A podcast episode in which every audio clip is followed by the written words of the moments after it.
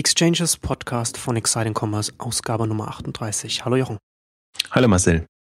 Heute wollen wir über verschiedene PR-Themen sprechen und da steigen wir doch direkt mit Lesara ein. Die hatten jetzt erst vor ein paar Tagen eine Pressemitteilung rausbekommen, rausgebracht zum, zu der neuen äh, Finanzierungsrunde. Aber ich würde vielleicht, wir, wir fangen vielleicht mal mit der, mit der ersten Pressemitteilung vom, vom November letzten Jahres an. Ähm, Lesara bezeichnet sich da als Premium-Discounter, was ich äh, durchaus amüsant finde, weil das ein Widerspruch in sich ist. Äh, und schreiben unter anderem da auch, also in, in der PR-Mitteilung, in, in, der Selbstdarstellung, dass sie nicht auf Markenprodukte setzen, sondern auf ähm, Markenqualität. Ja, also versuchen sie dann die No-Name-Produkte, die sie da verkaufen, das, die sind natürlich dann trotzdem qualitativ hochwertig, sind günstig, auch qualitativ hochwertig, weil wir ein Premium-Discounter sind, nicht nur normaler Discounter. Aber das ist ja, das ist ja jetzt so ein, das ist schon ein bisschen so, so Bullshit-Bingo, aber das ist natürlich, das kann man durchaus noch als, als eine PR-Sprache, äh, kann man das noch abhaken oder als ein bisschen verwunderlich, dass man, dass man sich, dass man das so macht. Aber was ich interessant fand, und da, und da kommen wir dann auch, da steigen wir dann auch direkt dann mit unserem Thema ein, in der zweiten Pressemitteilung, ich mache die hier mal gerade nochmal auf, in der sie von der Finanzierungsrunde gesprochen haben, von einer mittleren siebenstelligen Summe, die sie eingesammelt haben, also auch nicht so richtig eine Information dann gegeben haben in der Pressemitteilung, steht dann auch weiter unten, also sie sagen noch nicht wirklich viel dazu, was sie jetzt seit November, was sie, wie, wie, wie das Geschäft läuft. Und als Kennzahl, das finde ich ganz, ganz interessant, sagen sie, da sie bereits zu den Top 2500 Webseiten in Deutschland laut Alexa zählen. Und Alexa-Zahlen sind für mich immer, wenn jemand Alexa-Zahlen nennt, da gehen bei mir die Alarmglocken los. Also da kann ja irgendwas nicht immer Alexa, also es ist in keinster Weise repräsentativ, ja. Also Alexa zählt nur die Seitenaufrufe von, von, von Usern, die die Alexa Toolbar im Browser installiert haben. Also das ist eine, das ist eine keine, keine Grundlage für, für, für Zahlen, die, die für irgendetwas repräsentativ wären. Zusätzlich kommt da noch dazu, wenn man im E-Commerce wenn man im Onlinehandel tätig ist, dann mit einer Reichweitenzahl zu, zu arbeiten, ist auch ein bisschen ja gewagt, würde ich mal sagen. Und dann auch noch Top 2500 Webseiten, das ist jetzt in Deutschland, das ist jetzt auch nicht irgendwie eine, eine wo man sagt, ja, das ist eine Hausnummer, die mir Respekt abzollt. Ähm, aber interessant ist, und darüber wollen wir jetzt ja auch ein bisschen sprechen, dass die Eigendarstellung von, von Lisara, in, in der auch der, der, der junge Gründer als, als Serienunternehmer, als erfolgreicher dargestellt wird, der jetzt das nächste große Ding hochzieht, dass das sehr unkritisch in der Presse aufgenommen wird. Und dass dann auch zum Beispiel jetzt, was ich jetzt gerade gesagt habe, also diese Alexa-Zahl, dass die nicht zum Anlass genommen wird, da mal ähm, kritisch zu hinterfragen, was da jetzt hier eigentlich äh, öffentlich kommuniziert wird. Das ist eigentlich das Phänomen. Also Lesada ist der aus meiner Sicht größte PR-Erfolg äh, der letzten Monate, der letzten Zeit, weil es denen wirklich gelungen ist, äh, ja, eigentlich mit äh, nichts äh, für eine riesige Welle an Schlagzeilen zu sorgen. Und du hast es äh, schon beschrieben. Ähm, das Problem ist, also es ist ja nichts dagegen zu sagen, mit, mit äh, Themen an die Öffentlichkeit zu gehen und da irgendwie äh, ähm, ja, eine Welle zu machen. Ähm, aber es gibt halt so ein paar Peinlichkeiten und deswegen finde ich, ähm, Lesada amüsiert es mich momentan mehr, als dass ich es ähm, so richtig schon ernst nehmen kann, weil eben die Story ist, äh, fängt an mit äh, Roman Kirsch startet heute neues Internet-Business-Modell. Du hast es gesagt, äh, den ersten Premium-Discounter im Internet. Ähm, und dann wird abgezielt auf Chibo, auf Lidl und auf die ähm, bestehenden ähm, Player. Ähm, dabei, und das ist das Irritierende, das wird so übernommen die haben eine riesige Welle gemacht, ähm, sowohl in den Fachmedien, also in den Online-Medien, als auch in den entsprechenden Fachmedien. Ähm, aber die, die niemand erwähnt oder, oder deutet auch noch darauf hin, dass es eben ein Vorbild mit No More Rack gibt, ähm, an, an dem sie sich mehr oder weniger stark orientieren, also sehr stark, bis auf das ähm, No More Rack ähm, offenbar mit Markenprodukten arbeitet und die entsprechend ähm, promoted und ähm, Lisada es schaffen will, was an sich schon irritierend ist, quasi mit, mit No-Name-Produkten ähm, ähm, erfolgreich zu sein, was eben doppelt schwierig ist, weil die Markenprodukte natürlich immer Köder sind, um überhaupt bei Google oder irgendwo gefunden zu werden. Und ähm, wenn nicht, dann müsste zumindest ähm, ein Lesada als, als Marke entsprechend aufgebaut werden und müsste das eine Chance haben. Und für die wirklich aus meiner Sicht relevanten Themen finde ich keine Indizien. Also das ist so das Irritierende an dieser ganzen ähm, Welle. Ähm, es wird quasi, ja, es, äh, drumherum geredet kann, kann man gar nicht sagen, sondern es wird irgendwie eine Story aufgemacht mit, äh, wie du schon gesagt hast, dubiosen Kennzahlen und irgendwie nichts Genaues weiß man nicht. Also allein schon, wenn, wenn immer eine, eine die mittlere siebenstellige ähm, Finanzierungsrunde kommt, da ähm, fange ich dann immer schon an zu, zu rotieren, weil entweder man sagt, was es ist, also ist es eine eher peinliche drei Millionen, vier Millionen, wenn man, also nicht peinlich, sondern wenn man sagt, dann ist es ja eine vernünftige Finanzierungsrunde. Aber wenn man dieser mittlere siebenstellige Bereich, ähm, der kann immer sein von vier bis sechs, würde ich sagen. Wer drei Millionen noch darunter fallen lässt, da würde ich mich dann schon fragen. Aber das sind so im Prinzip die, und äh, es geht ja auch nicht darum, jetzt sich auf Lesada einzuschießen, sondern anhand von Lesada mal klarzumachen, ähm, wie im Prinzip die PR-Masche, Schiene läuft und ähm, wie man einerseits erfolgreich sein kann, aber im Prinzip ja in der Branche, ich weiß nicht, ich kann es nicht ernst nehmen und ich kann eigentlich auch niemanden ernst nehmen, der so unkritisch darüber berichtet. Weil es gibt einfach so ein paar Punkte, wo man zumindest ein, Fragezeichen machen muss. Also ähm, die, die, die, ich, das, das Faszinierende, deswegen beschäftige ich mich trotzdem oder finde ich das trotzdem spannend, was da mit, mit Lesada passiert, weil im Grunde es ist ein aktionsgetriebenes Geschäftsmodell, ähm, fällt es ja genau in das Raster Exciting Commerce rein. Ich finde, das bleibt so ein bisschen hinter dem, was jetzt schon Stand der Dinge ist. Also ich finde, ein Shoppingclub ist aufwendiger zu betreiben, weil es da eben darum geht, ähm, Produkte zu inszenieren und mit den Marken zu arbeiten und das alles zu machen.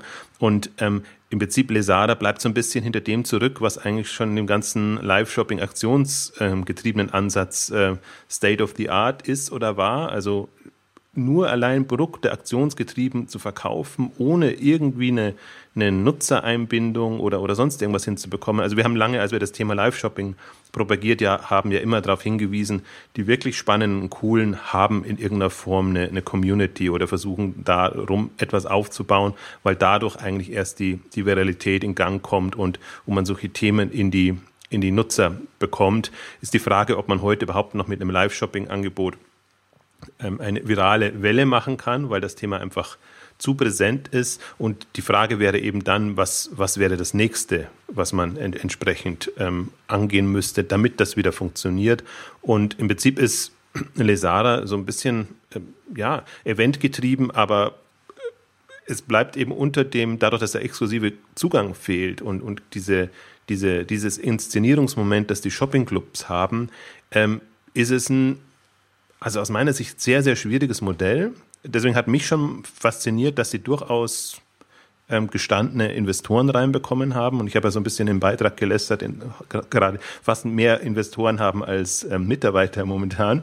Ähm, ähm, was, was noch ein anderes Indiz ist. Also was, was bei Lesara und so geht es mir bei vielen dieser frühen ähm, Unternehmen momentan ähm, das ist eher eine, eine Branchen-PR, wo man versucht, die Medien dazu nutzen, um eine Welle, sei es bei Investoren, bei Partnern oder sonst irgendwas zu machen. Also ich habe eben das Gefühl, dass, dass Lesara noch gar nicht im Kundenmodus ist. Also dass man nicht, also ich finde da keinen wirklichen, äh, so wirkliche USPs, warum ich jetzt als Kunde heiß drauf sein soll, beziehungsweise dann würde ich das mir anders verkauft vorstellen. Also kann sein, dass die Pressemitteilungen Richtung Kunde an mir vorübergegangen sind. Das bisschen ärgerliche an Lesara ist auch, dass, dass die äh, Pressemitteilungen in dem Sinne nicht online verfügbar sind, sondern eben, eben tendenziell nur per Mail und dann eben abgedruckt in zigfacher Ausführung ähm, redaktionell präsentiert sind.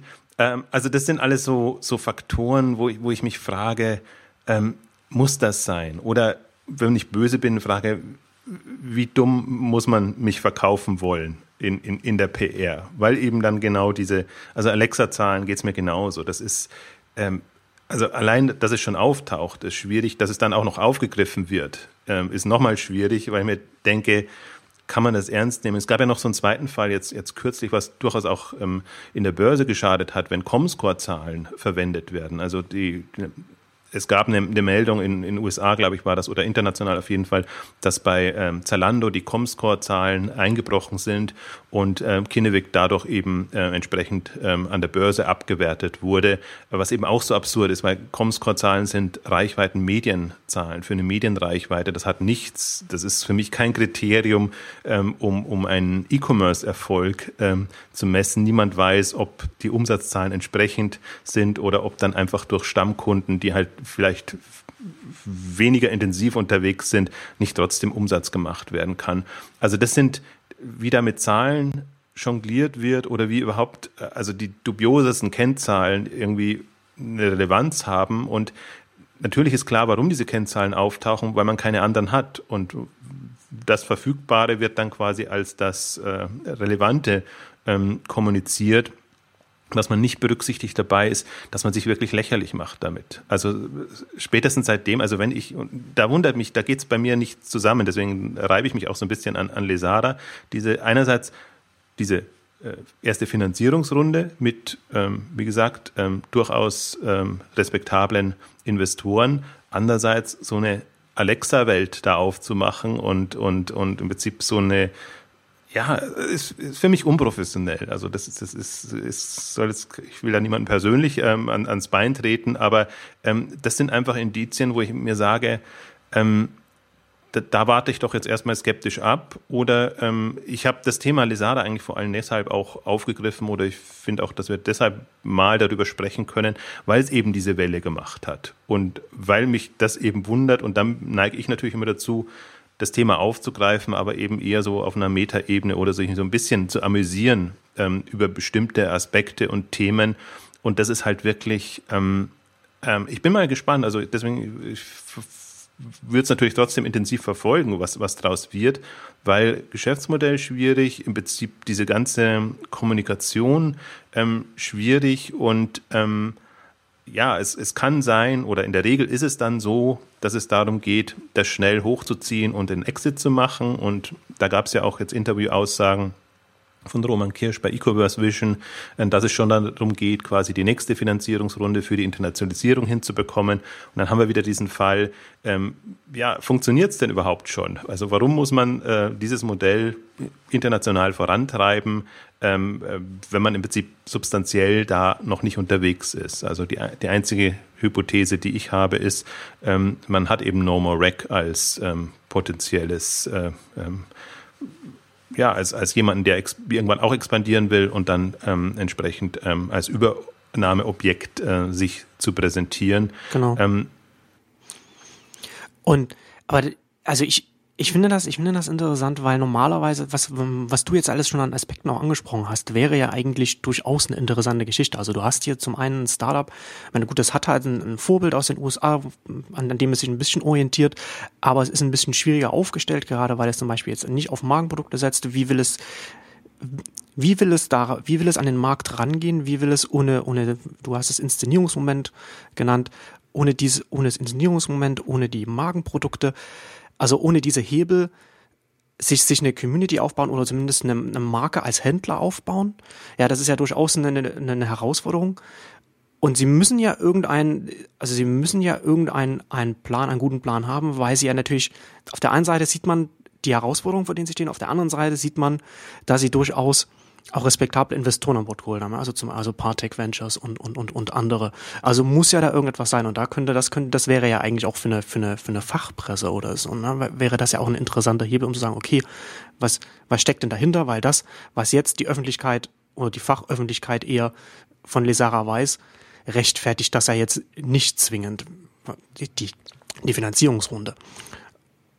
Aber stattdessen sehen wir ja dann äh, so wie eine, eine Exklusivgeschichte dann auf der Wirtschaftswoche, in, in der dann einfach nur darauf hingewiesen hat, dass der Ex-Puma-Chef Franz Koch äh, da als, als Angel Investor jetzt aktiv wird und da seine erste Investition ähm, bei Lesara ist.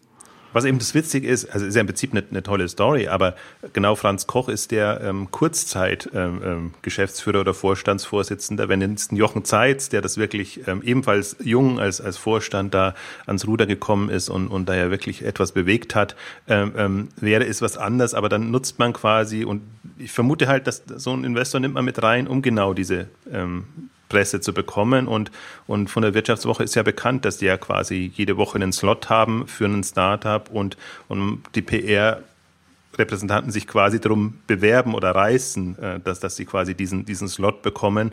Und ähm, dann ist das, ja, es, es sind halt lauter, das sind das ist nicht die, die wahre Story. Ne? Das, das ist nur, hm. man, man, man versucht sich da zu inszenieren und, und man versucht da was, was, was aufzumachen, was in, in dem Sinne noch nicht da ist. Und wo du, wenn du sagst, ähm, ja, was steckt denn dahinter? Oder, oder steckt überhaupt was dahinter? Also deine Hypothese, es muss was dahinter stecken, weil sonst könnte das ja nicht so äh, auf, auf Anklang stoßen, auch, auch investorenseitig. Und ich frage mich halt, es ist ja durchaus, äh, Roman Kirsch ist ja jemand, der, der ähm, als, als, wie soll ich sagen, der den typischen Unternehmertyp repräsentiert, also wie man sich einfach wünscht. Jemand, der was reißen kann, jemand, der sich gut verkaufen kann, jemand, der sich auch ein Netzwerk aufbauen kann und davon profitiert. Ich denke mal, das, das ist auch so ein Effekt, den man jetzt sieht mit der Fülle von, von Investoren aus unterschiedlichen Bereichen heraus, von Home24-Gründern bis Partec eben bis, bis eben zu, zu einem Franz Koch.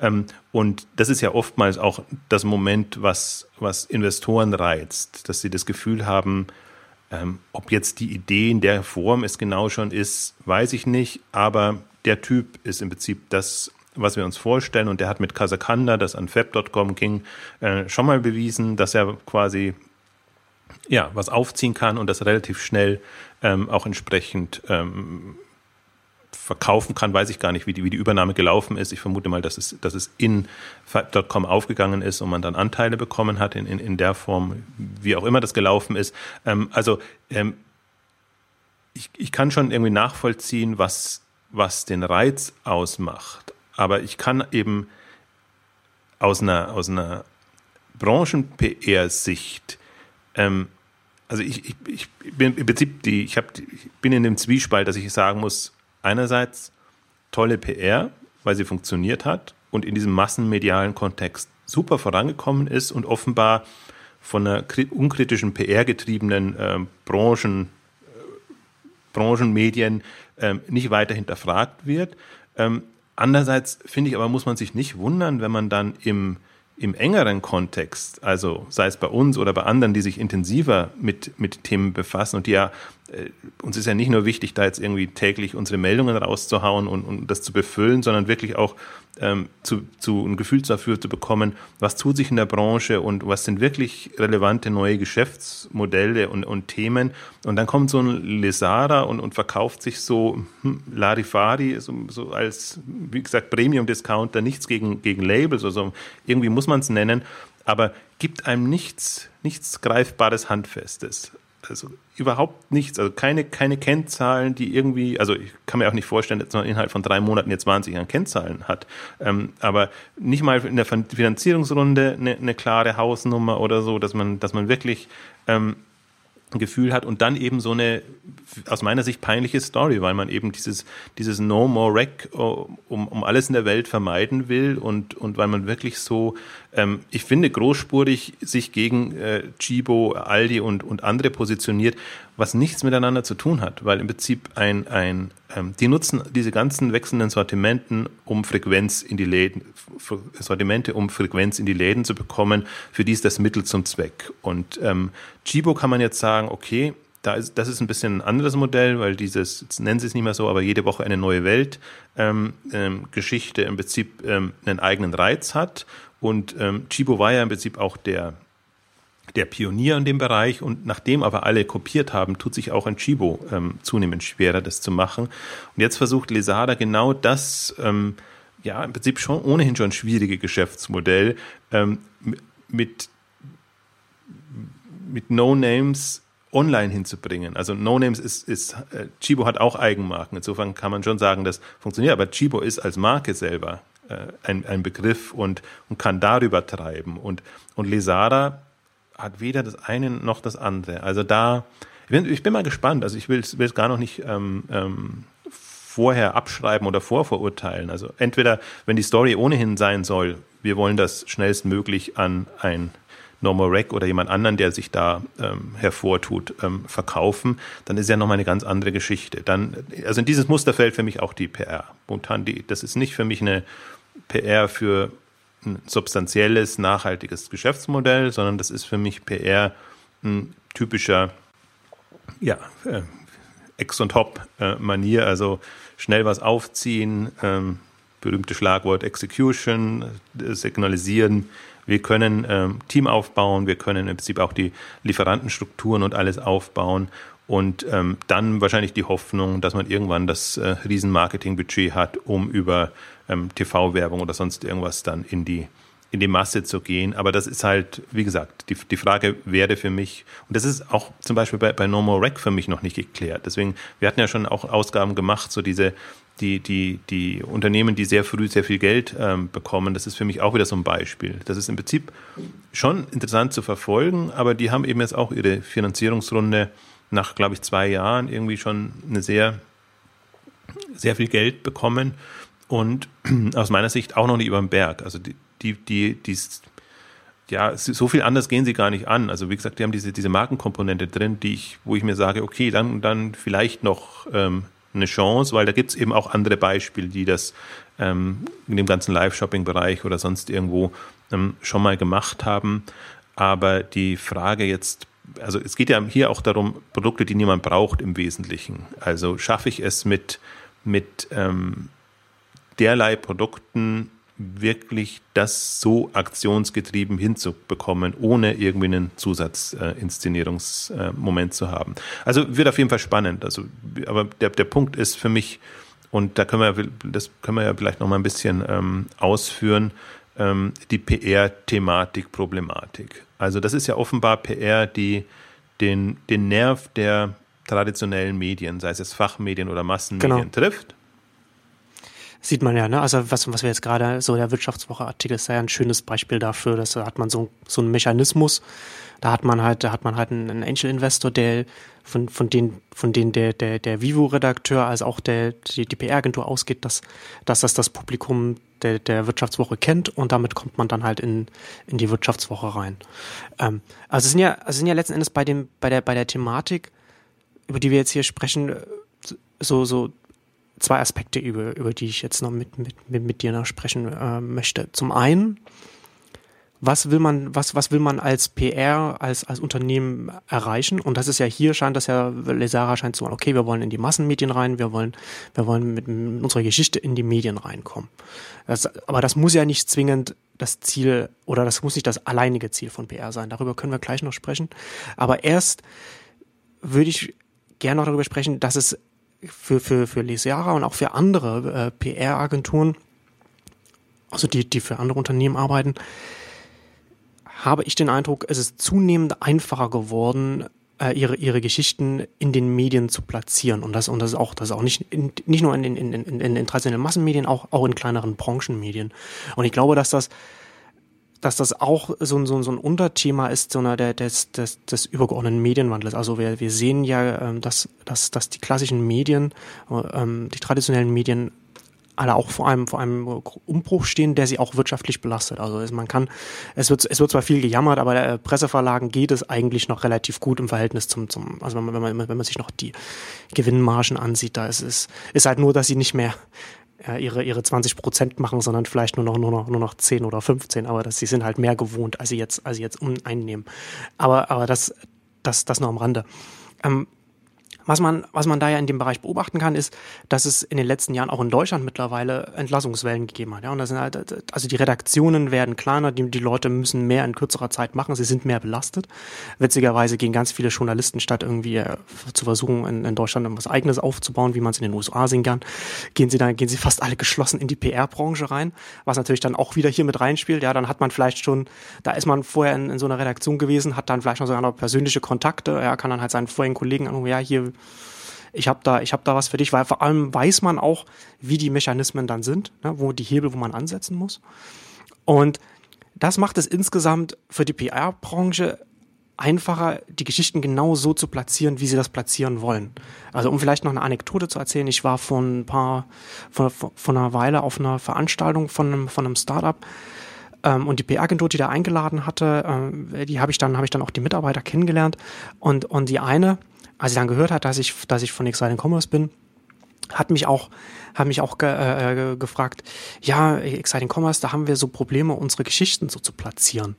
Wie, wie, war, war, wie ist denn das bei euch? Was muss man denn, was, oder was, was muss man denn machen, um dann, um dann bei euch reinzukommen? Und, und, und wir verstehen gar nicht, warum das so schwierig ist. Und da musste ich ihr dann erst einmal erklären, dass wir, dass wir von der, von der, von der Themenauswahl und von, von, von den Schwerpunkten einfach auch ein bisschen anders gelagert sind. Also ich will auch keine Namen nennen als andere Branchenpublikationen, bei denen es sehr viel einfacher ist, wenn, okay, du hast eine Pressemitteilung, du gibst vielleicht noch Exklusivinterview vom CEO dazu oder ähnliches und, und, und zack, bist du drin, bekommst deine, bekommst deine, deine Zitate rein, dein, deine, deine Talking Points, die du dann, dann drin hast. Und da wird dann, und, und wir arbeiten ja sehr, sehr viel selektiver und schauen uns äh, sehr viel stärker dann ähm, auch andere Aspekte an, die dann woanders nicht beleuchtet werden. Das Interessante an, dem, an, an der Anekdote fand ich die Irritation der PR-Mitarbeiterin, die in ihrer Erstfrage mitschwang. Also sie war, war noch relativ jung, also ich glaube so Ende 20 oder so. Also keine Ahnung, weiß nicht, vielleicht, wenn, wenn sie studiert hat, dann ist sie seit lass es seit vier, fünf Jahren in der Branche sein, maximal. Ja, also, also erlebt sie schon eine PR-Branche, in der, in der sie davon ausgeht, dass es für sie als Mitarbeiter einer PR-Agentur relativ einfach ist, in die Medien reinzukommen und das, und dass es auffällt, wenn es, wenn es, wenn es bei einem Medium, egal wie klein es sein mag, wie, wie, wie spezialisiert es sein mag, dass es, dass es schon auffällt, dass sie dann nicht einfach reinkommen, statt zu sagen, okay, wir haben, wir, wir haben hier unsere, unsere PR-Geschichten und wir kommen in die Medien, in denen fällt es ein bisschen leichter, in denen, in denen nicht. Und, und, und dann ist es so eine, so, eine, so eine Bandbreite. Und ich glaube, dass es die Bandbreite sehr viel kleiner geworden ist und dass es sehr viel einfacher für die PR-Branche geworden ist, ihre Geschichten reinzubringen. Also diese Grundirritation in der ersten Frage der PR, das fand ich, ist natürlich jetzt nur anekdotisch, aber fand ich sehr interessant. Ja, das sind, äh, der, der Punkt ist ja auch so ein bisschen, ähm, dass, dass eben die, was für uns relevant ist, ist für die, ich nenne jetzt auch mal die, die Fachpublikation Massenmedien äh, nicht relevant und was für die Massen relevant ist, ist für uns nicht relevant. Und, und das ist ja im Prinzip das, ähm, der Spagat, der da ist. Also das ist ja im Prinzip, wie gesagt, Lesada im Prinzip eine, eine, eine tolle ähm, PR-Meldung, wenn es darum geht, irgendwie seine aus meiner Sicht Banalitäten äh, in die Welt zu bekommen, aber eben eine ganz, ganz schlechte PR-Meldung, wenn man wirklich eine Glaubwürdigkeit ähm, bei den Leuten bekommen möchte, die einfach sich wirklich interessieren und die quasi in, in der Branche aktiv sind.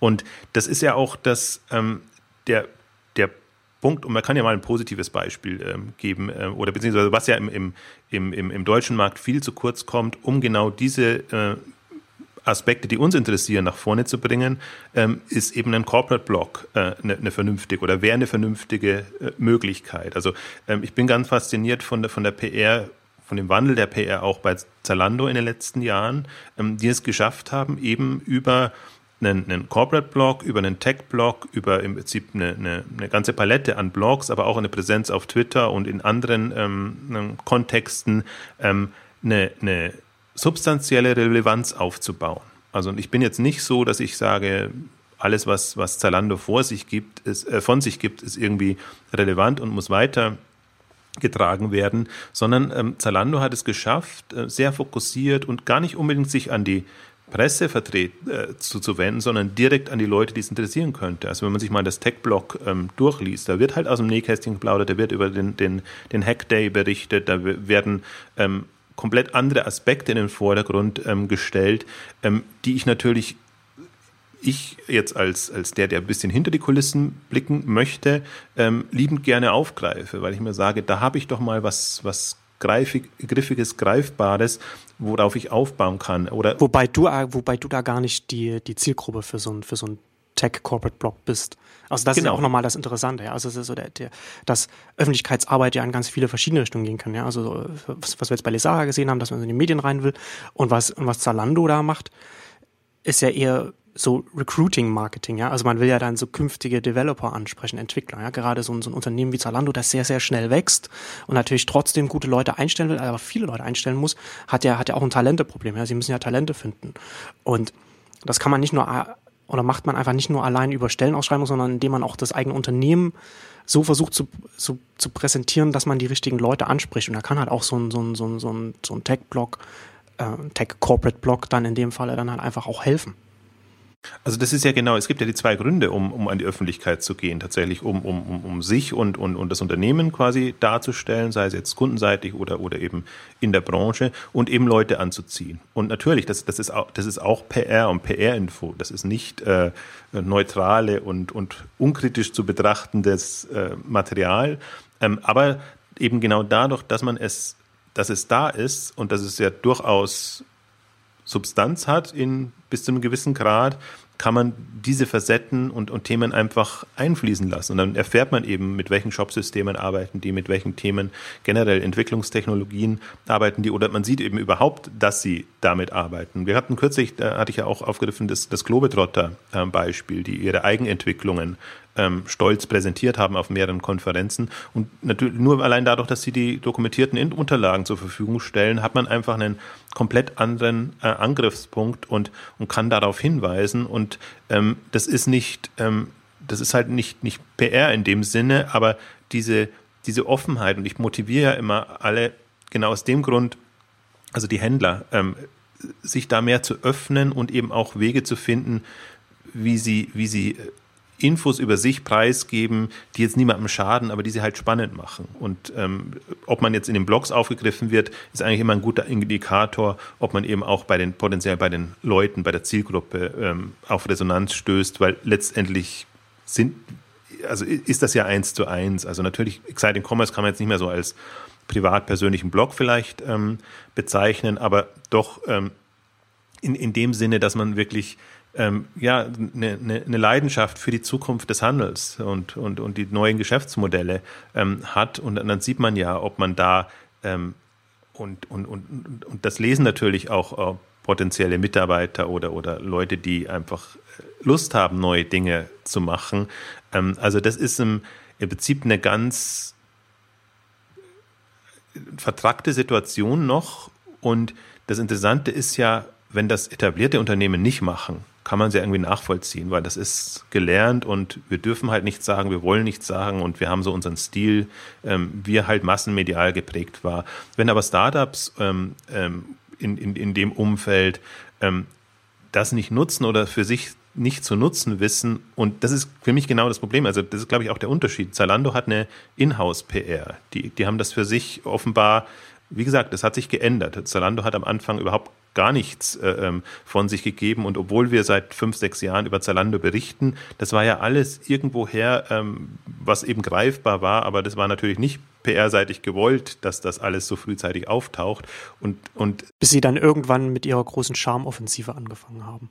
Genau, und jetzt ist, jetzt ist, muss man sich ja fast in Acht nehmen, dass man nicht überwältigt wird vor äh, Infos und, und äh, Zuspruch und allem, was dran. Ja, hat sich so ein bisschen geändert, als, als Kindeweg immer die Zahlen äh, oder rausgegeben hat und man indirekt quasi Einblicke bekommen hat. Irgendwann haben sie das dann da geändert und parallel, also das die ganze Rocket ähm, PR hat sich ja komplett anders aufgestellt.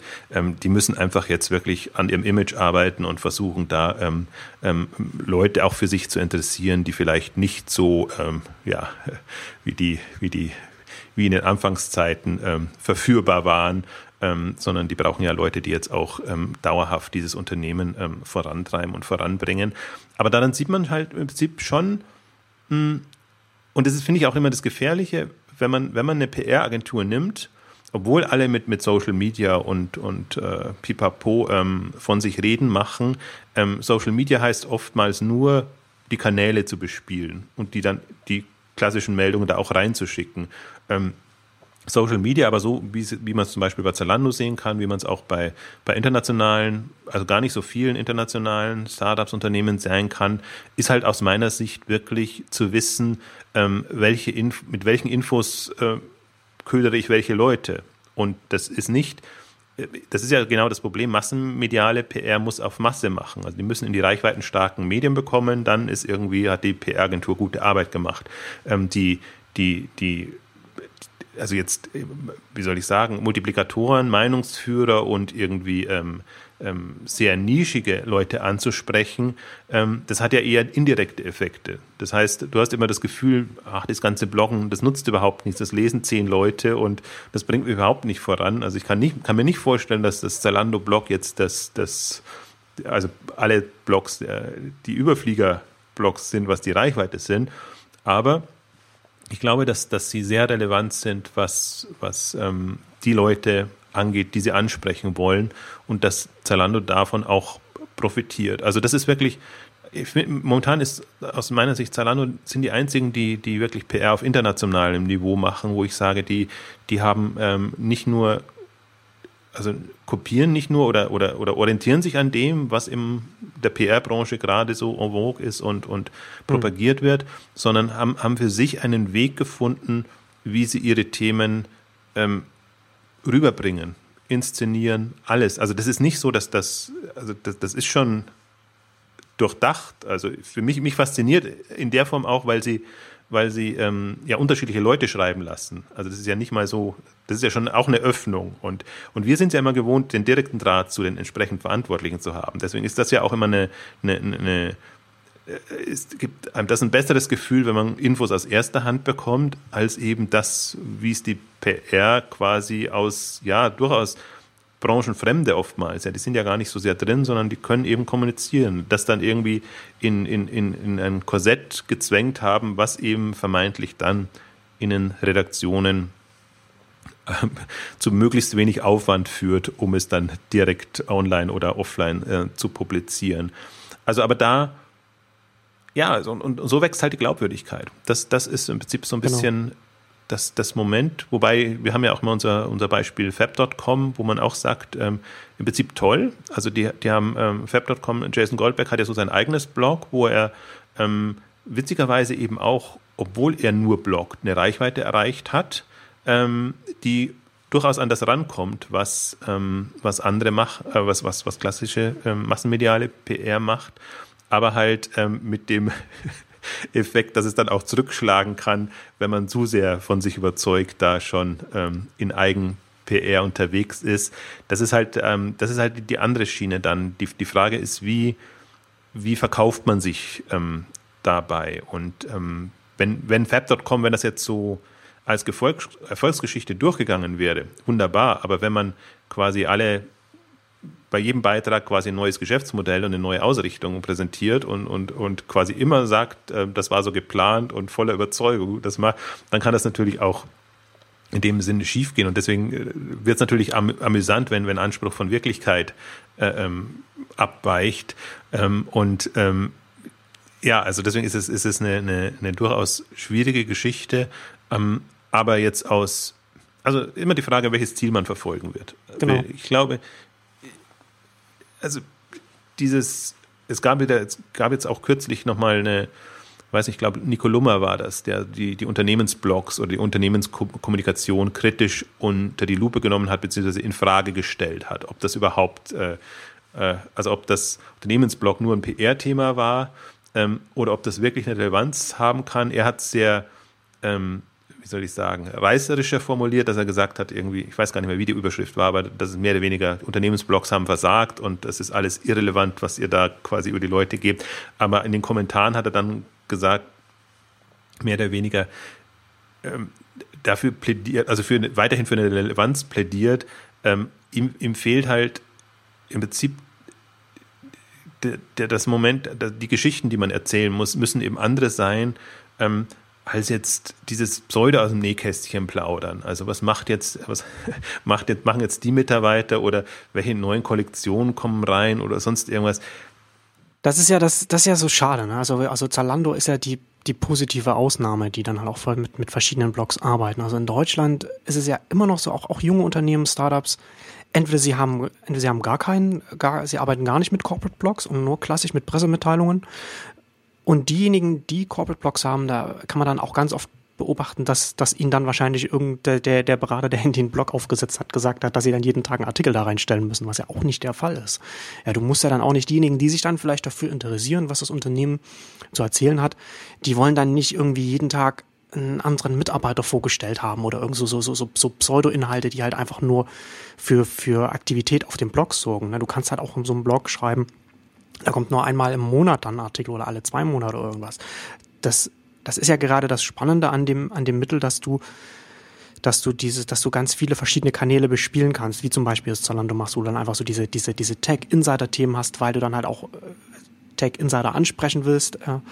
Und dann kannst du ja noch andere Blogs machen, die sich dann mit dem Unternehmen insgesamt beschäftigen, was, was, was da passiert. Und dann kann man meinetwegen auch für seine, für seine Hardcore-Stammkunden oder vielleicht für, wenn man, äh, weiß ich nicht, wenn, wenn, wenn man vielleicht, oder für die Fashion-Blogger, wenn, wenn man Zalando ist, wo man dann halt zusätzlich zu den anderen Kanälen in einem Blog noch irgendwie noch, noch Kollektionen vorstellt oder sowas. Das kann man ja alles, kann man ja machen, aber dann muss man es, dann muss man es auftrennen. Ist ja nicht, also es ist ja auch nicht so, dass man, ob man jetzt, ob man jetzt einen Blog betreibt oder drei oder vier oder fünf, das ja, macht ja dann auch keinen kein Unterschied, was, was den Aufwand und, und die finanziellen Kosten angeht.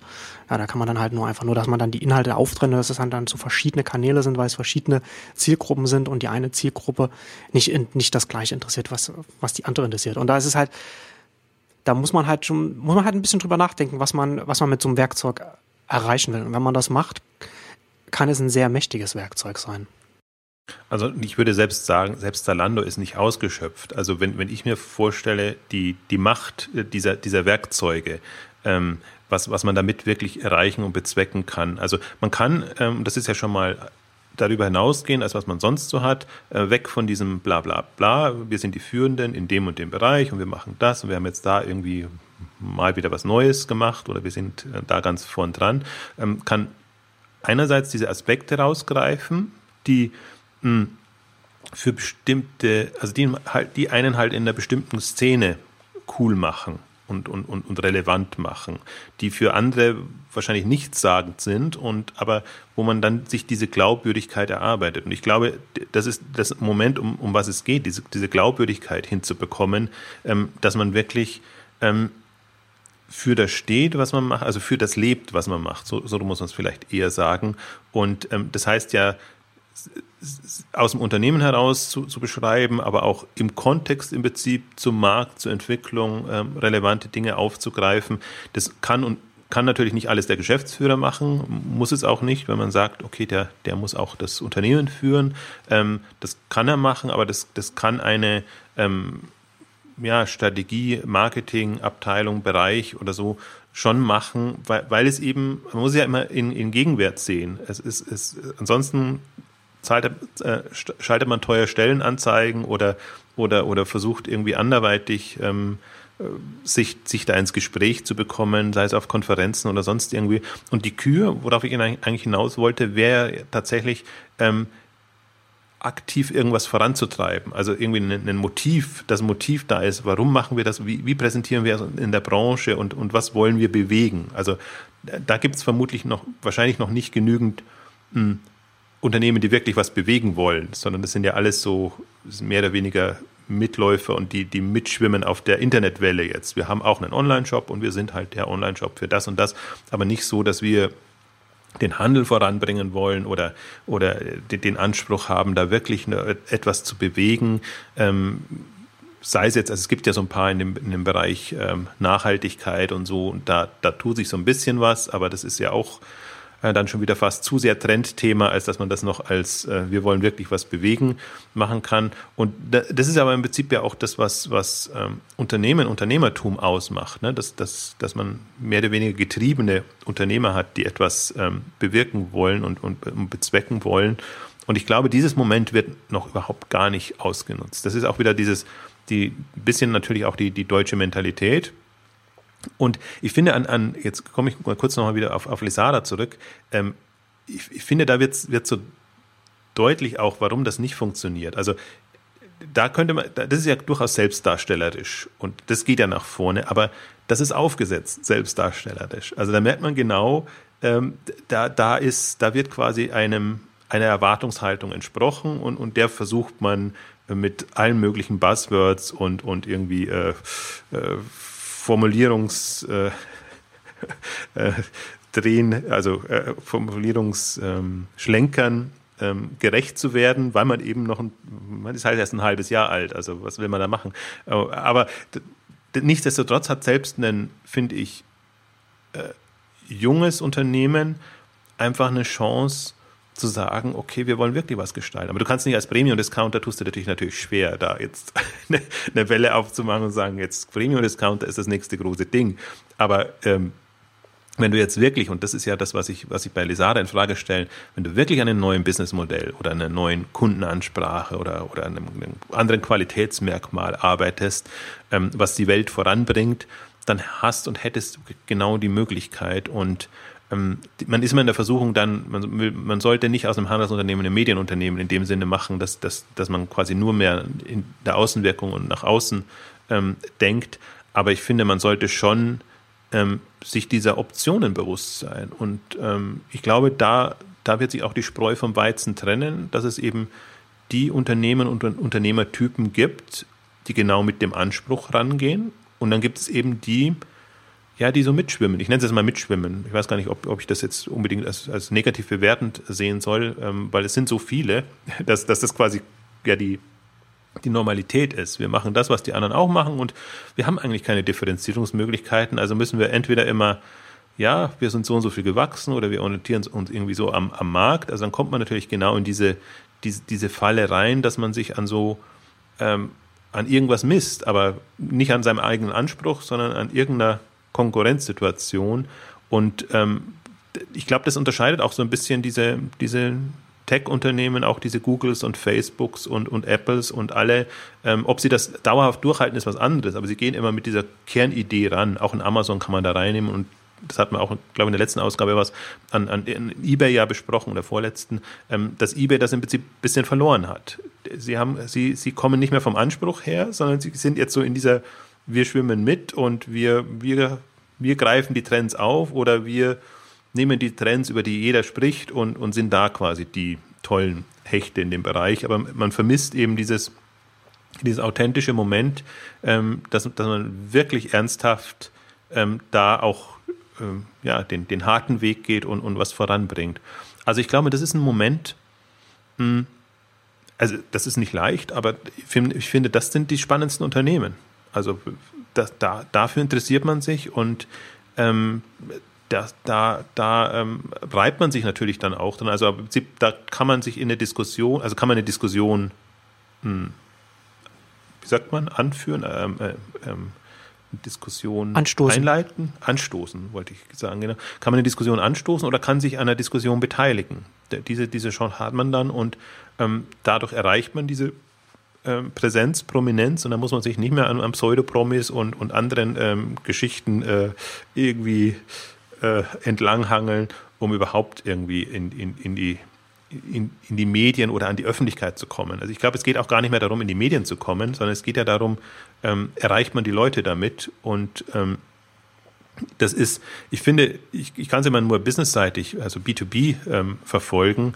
Ähm, ich persönlich lese als, als Endkonsument, also ich, ich, weiß gar nicht, ob, ob ich äh, ob das in dem Kontext überhaupt funktioniert. Also ob ich da so, ob, ob man da so eine, so eine Bindung hinbekommt. Also ich, also eine, eine, eine reine PR-Marketing-Bindung, das heißt durch Blog oder sonst irgendwas, wenn dann durch Geschäftsmodell. Also wie gesagt, wir kommen immer wieder zurück auf die, auf die Shopping-Clubs oder so.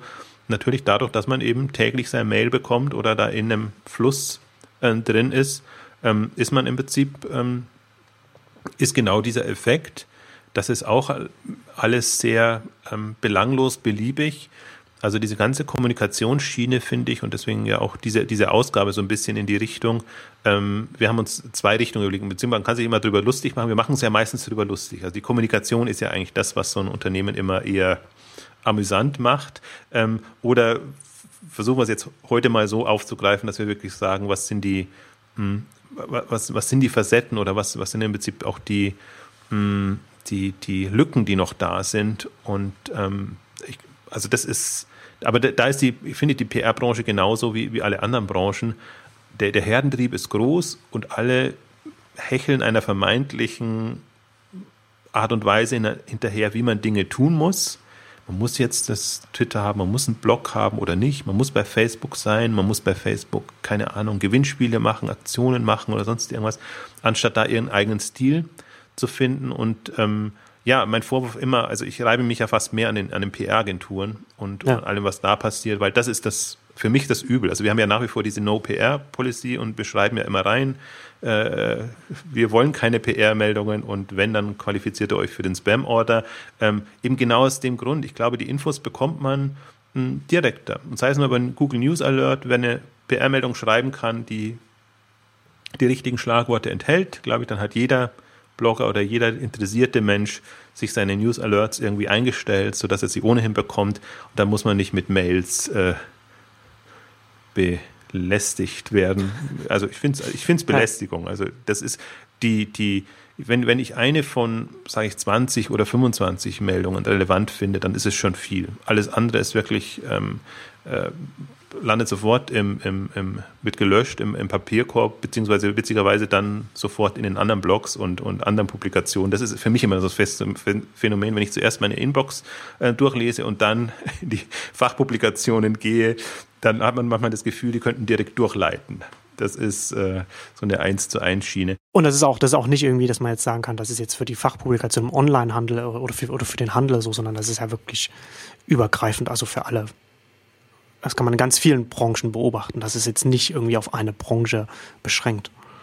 Das ist so ein Wettrennen. Ne? Das, dadurch, dass nach wie vor in, dem, in den Medien immer noch die Geschwindigkeit ähm, das scheinbar ultimative Ziel ist, jeder muss es zuerst und frühzeitig haben, ähm, ist, ist, das, ähm, ist, ist das in der Logik drin.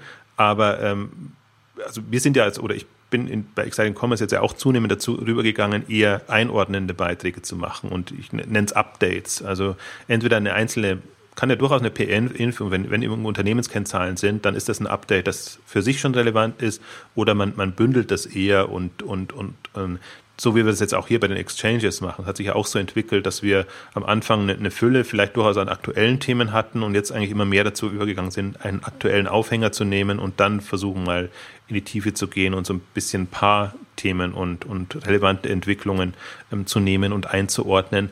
Und ich glaube, das ist, ich bin ja ein Verfechter von, von relevant, für Relevanz und relevanten Medien, also sowohl im eigenen Medienverhalten, aber ich glaube, das ist auch die, äh, man, man, wird der Flut nicht entgehen können. Natürlich kann man sagen, mit, mit der gerade aktuellen Meldung des Moments kann ich die maximale Reichweite erzielen, ähm, aber dann, dann, dann wird man beliebig. Und ich glaube, das ist auch das, das Moment, was ähm, Blogs eben ähm, auszeichnet oder auszeichnen könnte, du hast es ja gesagt, es, es gibt einfach zu wenige. Also ich würde mir auch noch wünschen, kann mal wieder eine Motivation starten. Also wir unterstützen die dann auch.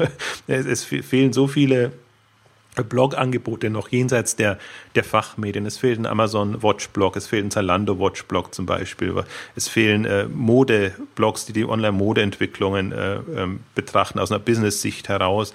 Also so viele ähm, spannende Themen, die eigentlich brach liegen. Ähm, ich hoffe mir da immer noch, dass da so ein bisschen ähm, auch ähm, entweder Journalisten oder, oder Leute, die einfach ein, ein Interesse haben und es nicht nur zur, zur Selbstpromotion nutzen, sondern einfach ähm, da auch die Möglichkeit nutzen, in Themen einzusteigen. Also, das, also ich finde, nichts, nichts macht es einem leichter, zum Spezialisten, Experten zu werden, als diese, der Versuch, das zu kommunizieren, was man so täglich liest, also zu sammeln, einzuordnen und zu machen. Und ähm, ich, ich glaube, das ist auch das, was, was die, die Leute interessiert und spannend finden, die, die Einordnung und dass man sich, also Auswahl und Einordnung. Sowohl die Auswahl kann spannend sein, wenn man einfach sagt, ich bringen wirklich nur das, was, was eine hohe Relevanz hat, aber dann zunehmend auch noch die Einordnung, was, was für eine Bedeutung hat das in dem jeweiligen Kontext und bringt uns das voran oder bringt es uns nicht voran und ähm, das ja, ist meine Hoffnung so ein bisschen, dass, dass sich auch da die Medienbranche noch wandelt, wobei ja, ich, also will man Blog als Medium bezeichnen. Also für mich ist, ist implizit ist es so, aber man, wenn man bloggt, um, um Reichweite oder überhaupt nur Aufmerksamkeit zu erreichen, dann ist es ja fast schon der falsche, falsche Punkt, sondern es geht ja mehr darum, ähm, ja, mit Interessierten zusammen quasi ähm, äh, Entwicklungen zu verfolgen und oder auch zu, voranzutreiben, ist auch kein Problem. Also, aber dann, dann sollte es nicht nur eine, eine PR-Vertriebsschiene sein, sondern sollte wirklich eine, eine, eine, auch dieses fragende Interesse, diese Neugierde da sein. Und das ist ja was, was mich zum Beispiel immer, immer, immer treibt und ich glaube dich bei Neunetz auch, dass man eigentlich ähm, ja manche Überlegungen erwartet man und äh, freut sich natürlich dann darüber, dokumentiert das. Andere erwartet man nicht, bringt einen dann komplett äh, in Stutzen und versucht sich dann eben wieder Gedanken zu machen, warum macht das Unternehmen das jetzt? Also das wäre jetzt zum Beispiel auch so Lesada wäre für mich aus dem Grund spannend. Also es ist äh, also es ist nicht nachvollziehbar, es ist ein bisschen absurd und äh, ähm, ähm, mal sehen, wie es ausgeht. Also wenn, wenn das eine, wenn das eine schöne Exit-Geschichte ähm, wird, dann ähm, ja, kann man es ihnen gönnen. Dann finde ich trotzdem, das finde ich so, dass äh, ich weiß nicht, also mit einem, mit einem, also wenn es ein faszinierendes Geschäftsmodell wäre und dann ein Exit hinkommt, dann habe ich immer den vollsten Respekt, aber wenn es quasi ein, ein Klo-Modell ist, ähm, auf eine andere Weise hochgezogen ist, das ist dann immer nur so, ja, da kann man, glaube ich, seine Zeit besser, besser verbringen. Du hast es ja auch schon angedeutet, also wenn es sowieso schon Themen sind, mit denen man sich beschäftigt, diese, das dann, die Gedanken dann auszuformulieren und das auch regelmäßig zu machen in einem, in einem Blog, also auch öffentlich, was, was dazu führt, dass man dann natürlich dann sich auch noch mehr anstrengt, als wenn man das nur sich im, im stillen Kämmerlein überlegt, sondern weil man natürlich dann auch, man will äh, äh vielleicht konsistent sein, man, man, man will gut argumentieren, man, man will vielleicht auch richtig liegen. Ähm, dass das, also über die Themen schreiben kann einen sehr weit voranbringen. Also es ist zumindest mir in den letzten sieben, acht Jahren so gegangen, dass man dann, wenn man kontinuierlich über diese Themen schreibt und sich und, und, und uns immer wieder durchdenkt und, und und, und, und versucht dann so zu extrapolieren und dann, und dann, dann vorauszuschauen, äh, wie sich etwas entwickeln könnte und dann das wieder abgleicht mit dem, wie sich es dann entwickelt hat. Was, was, wo hat man richtig gelegen, wo hat man falsch gelegen, dann lernt man ja dann auch immer weiter dazu und das ist, also finde, finde ich extrem wichtig, was man, was man natürlich leicht übersehen kann und, und, nicht wahrnimmt, wenn man, wenn man selbst so die Erfahrung nicht macht. Und das ist ja gerade so die Möglichkeit, wenn man so ein Werkzeug hat, bei dem man auch selbst entscheidet, mit welchen Themen man sich beschäftigt, dann ist das natürlich auch was ganz anderes, als wenn man jetzt irgendwie in der, in der klassischen Redaktion sitzt, wo man dann seine, seine 500 Zeichen dann zu einem Thema schreiben muss, das dann der Redakteur einem vorgegeben hat. Das ist ein ganz anderes, äh, ganz anderes Umfeld, in dem man da arbeitet, als wenn man ein eigenes Werkzeug, Publikationswerkzeug hat, mit dem man sich mit den Themen beschäftigen kann, für die man sich sowieso schon interessiert. Ich glaube eben, was man unterschätzt, ist tatsächlich das Feedback, was, was, mhm. was einen dann eben zum Denken bringt. Also Feedback und heißt ja gleichzeitig, dass das Netzwerk auch ähm, wächst und, und entsteht, weil man eben dann, ähm, ja, es steigen dann eben interessierte Leute ein und, und man steigt dann in Diskussion ein. Ähm, ich glaube, dass dieses reflektierende Moment ähm, ist, ist, ist viel nicht präsent und, und die Chance, die das bietet, ist auch nicht da. Und ich glaube, auch Unternehmern bietet das Chance. Die, eine Chance. Ich finde, wo, wo das fast am besten gelingt in diesem ganzen ähm, Social Web Bereich, wenn man sich mal die VC-Blogs äh, mitverfolgt. Ich finde, die, die, gerade die amerikanisch getriebenen VCs, die, die sind da wirklich sehr reflektierend unterwegs. Also zum Teil natürlich auch ähm, Eigenpromo, ja, das auch, aber, aber die, die, die ähm, die nehmen aufeinander Bezug, ähm, die versuchen Entwicklungen einzuordnen, vielleicht auch, weil sie immer sehr weit vorne sein müssen und natürlich jetzt nicht sagen können, das ist der Trend und dem wollen wir nachhecheln, sondern im Prinzip müssen sie ja selber ähm, sich ein Bild machen, wie entwickelt sich die Welt, wo soll das alles hingehen und mit diesen Hypothesen, die testen sie eben dadurch an, bei, bei ihren Kollegen und eben bei, auch bei, bei Gründern und bei anderen. Also da finde ich, dass das, ähm, das genügt genau dem Anspruch und da sind eben alle präsent. Und das ist ja so schade, dass, dass die, die deutsche VC-Szene sich ja komplett ausklingt. Also kann man jetzt böse sagen, okay, weil sie ohnehin nur nach, also den Trends folgt, was andere machen. Ähm, aber ich glaube, erst wenn wir auch ähm, hier sind, wir haben so ein paar wenige, die, die auch mitmischen, aber wenn, wenn man Leute haben, die, die versuchen mitzudenken und, und, und, und, und das auch voranzutreiben, ähm, dann haben wir tatsächlich auch eine, eine Relevanz. Also ich finde, da kann man es ganz gut einsteigen, wenn man also, also um, um mal den Einstieg zu erleichtern, wenn man bei einem Chris Dixon oder, oder einem, einem äh, ähm, äh, wie heißen sie, Union Square Ventures, ähm, Fred Wilson oder so, das sind jetzt die ganz prominenten. Es gibt aber noch eben auch ähm, darunter, und die, aber das sieht man ja, die sind ja da verlinkt, ähm, kann man mal sehen. Also die blocken auch nicht täglich, sondern, also Fred Wilson ist jetzt die Ausnahme, weil er. Weil er sich das auch so vorgenommen hat. Aber gerade Fred, das, das Blog von, von Fred Wilson ist, ist schon sehr interessant. Also natürlich muss man sich immer klar machen, er, er, er präsentiert sich und seine, und seine, seine Visivfirma natürlich damit und geht natürlich mit Eigeninteressen da an diese ganze Geschichte heran. Aber gleichzeitig kann man aus den Artikeln bei ihm auch sehr gut er ist da sehr offen mit der Investmenthypothese, mit der Union Square Ventures investiert.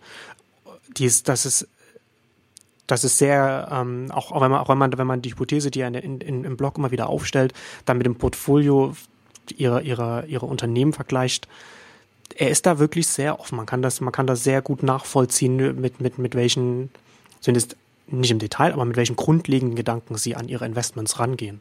Und das kann durchaus sehr erhellend sein. Ich finde auch, da kann man es nochmal sehr deutlich verfolgen, wenn man sich das mal, wenn man einfach nur mal die Beiträge durchgeht oder so. Das, das ist ein, eigentlich ein Corporate Blog. Das ist seine ja.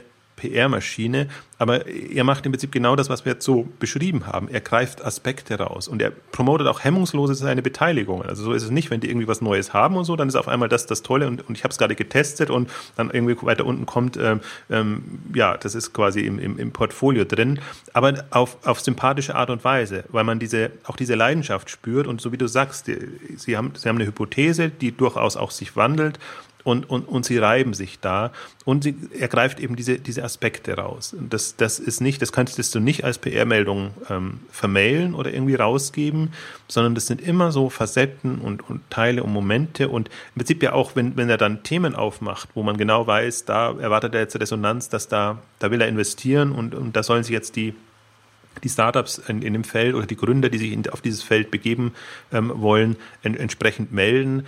Ähm, also das ist auch, da, da sieht man ein bisschen was aus einem, was werden kann, wenn man es täglich macht, also fast täglich ist, ist, ist, ist der zugange und ähm, der hat auch noch einen Fulltime-Job. Also es muss irgendwie eine Relevanz haben und es muss ihm genau diesen Kontakt und, und alles bringen. Und ich glaube, das ist, ähm, ja, das ist so, das ist natürlich die Kür. Finde ich, muss man gar nicht machen. Andere machen längere Abhandlungen, wo sie mal sich über die Feiertage oder an einem Wochenende hinsetzen und sich einfach Gedanken machen zu einem Thema. Das finde ich ist mindestens so relevant, aber es muss, es, es wird halt der Anspruch deutlich. Ne? Das ist nicht nur, äh, ich bin der Tollste und ich weiß schon alles und wo es hin, wo es hingeht, also die, die typische Selbstdarstellung, sondern das ist eher, ähm, ich habe mir die und die Gedanken gemacht und ähm, ja, ähm, bin da im Grunde auch davon überzeugt. Ähm, aber äh, wenn ihr Einwände habt, dann bitte, bitte gerne.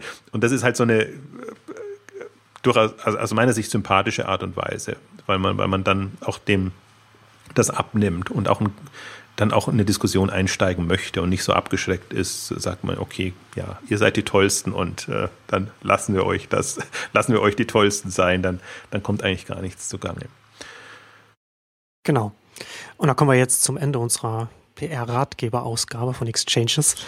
Ähm, vielleicht noch als Anmerkung, also ein Corporate Blog kann auch erfolgreich sein, wenn es nicht unter den Top 2500 der Alexa-Zahlen in Deutschland landet. So viel, so viel, so viel sei verraten. Aber wir können euch auch, wir können euch auch sagen, wie man unter die 2500 der deutschen Alexa-Charts kommt. Also insofern muss man nur ein paar Entwickler äh, dabei haben, oder? Genau. Äh, ja. Ja, danke fürs Zuhören und bis zum nächsten Mal. Tschüss. Tschüss.